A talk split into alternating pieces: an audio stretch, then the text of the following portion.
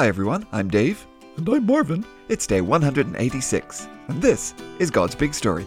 It's a story, It's big! never boring. No way! For His glory, Always! God's big story. God's big story! So, welcome back everyone. I do hope you had a lovely weekend, and well, I hope you're ready to begin week number 38 of God's Big Story. Hi, everyone. Nobody knows what he's gonna ask now. It's Marvin, the friendly, curious cow.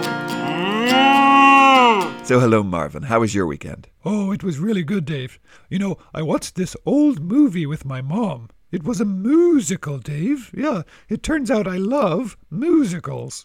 Okay, okay, well, which one was it, Marvin? Okay, well, there was this young cow called Maria who went to go and kind of be like the babysitter of these little calves who lived up in the mountains with their dad. And yeah, they all did a lot of singing together, Dave. Okay, yeah, yeah, I think I know that one. That sounds familiar.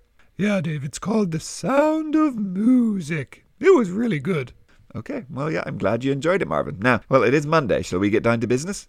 Oh, you betcha, Dave. Jingle, please. What have we heard? The Bible say. Let's remember, it's recap day.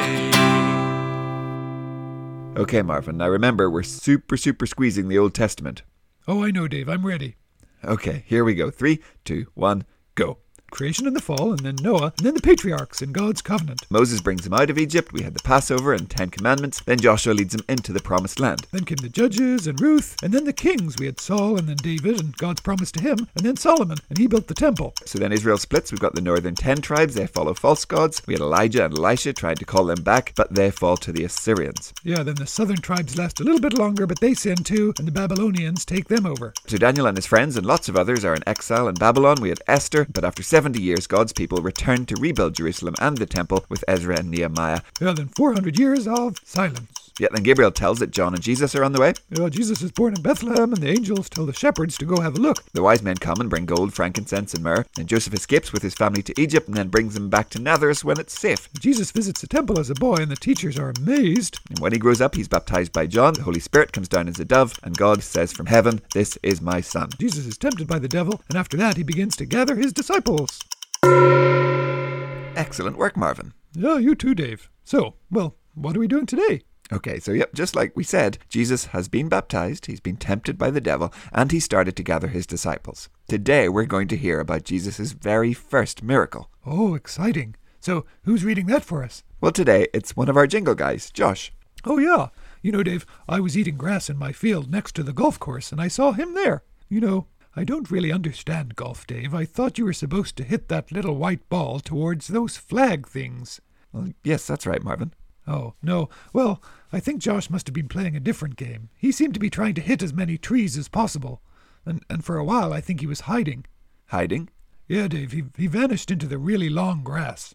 Oh, I see. Anyway, hi, Josh. Hey guys, today's reading is from John chapter 2, verses 1 to 12. On the third day, there was a wedding. It took place at Cana in Galilee. Jesus' mother was there. Jesus and his disciples had also been invited to the wedding. When the wine was gone, Jesus' mother said to him, They have no more wine. Dear woman, why are you telling me about this? Jesus replied, The time for me to show who I really am isn't here yet. His mother said to the servants, Do what he tells you. Six stone water jars stood nearby. The Jews used water from that kind of jar for special washings. They did that to make themselves pure and clean. Each jar could hold 20 to 30 gallons. Jesus said to the servants, Fill the jars with water. So they filled them to the top. Then he told them, Now dip some out. Take it to the person in charge of the dinner. They did what he said. The person in charge tasted the water that had been turned into wine. He didn't realize where it had come from, but the servants who brought the water knew. Then the person in charge called the groom to one side. He said to him, Everyone brings out the best wine first. They bring out the cheaper wine after the guests have had too much to drink. But you have saved the best until now. What Jesus did here in Cana in Galilee was the first of his signs. Jesus showed his glory by doing this sign, and his disciples believed in him. After this, Jesus went down to Capernaum. His mother and sisters and disciples went with him. They all stayed there for a few days. Thanks, Josh. Okay, so he turned the water into wine. That's a pretty good trick, huh, Dave? Well, it sure was. But you know, we're going to see Jesus do a lot of amazing things, Marvin, because you know, he was going to show the people exactly who he was. Jesus didn't just show up and say, Oh, hey everyone, it's me, I'm the one you've been waiting for for thousands of years, and just ask people to believe him. He was going to show them his power, demonstrate that he was not just another teacher or even another prophet like Moses or Elijah. He would show them that he was the God that those prophets served. And so, well, that's what we'll see him do over the next few weeks.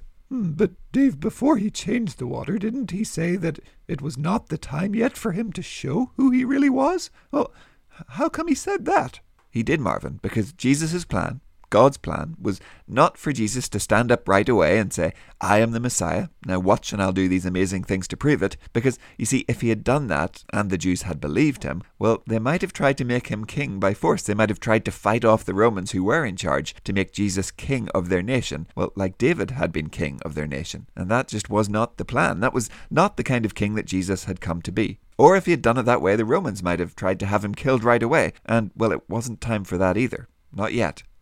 Jesus was on a carefully planned rescue mission to rescue us. Like we said, he would spend around three years teaching and performing miracles. He would eventually tell people who he was plainly. Eventually, he would go to meet his death. But everything he did, he would do it when he wanted to, when it was just the right time, not because anyone else was going to make him.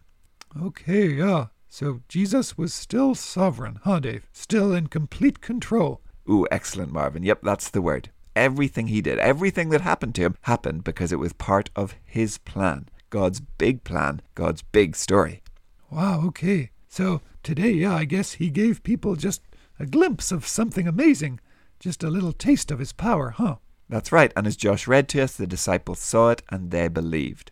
Boys and girls, imagine having the power to do something like that at your fingertips. You could do absolutely anything. But even though you can do anything, you plan out a journey, a mission that you knew would lead to evil men killing you. It sounds crazy. If you could do anything, why would you do that? But the answer is because that's how much He loves us. We were, we are worth that to Jesus. So today, thank Him for loving us so much. Thank Him that when He could have done anything, He chose to die for us. Well, yeah, that is amazing. Hey, thanks, Dave. Thank you, Marvin. And you know, well, we'd have to leave it there for today, I think. Whoa, okay. Well, bye, everyone. We'll see you tomorrow. Goodbye. We'll see you soon. God's Big Story is a ministry of Eden Grove Presbyterian Church. Music and jingles by Dave, Josh,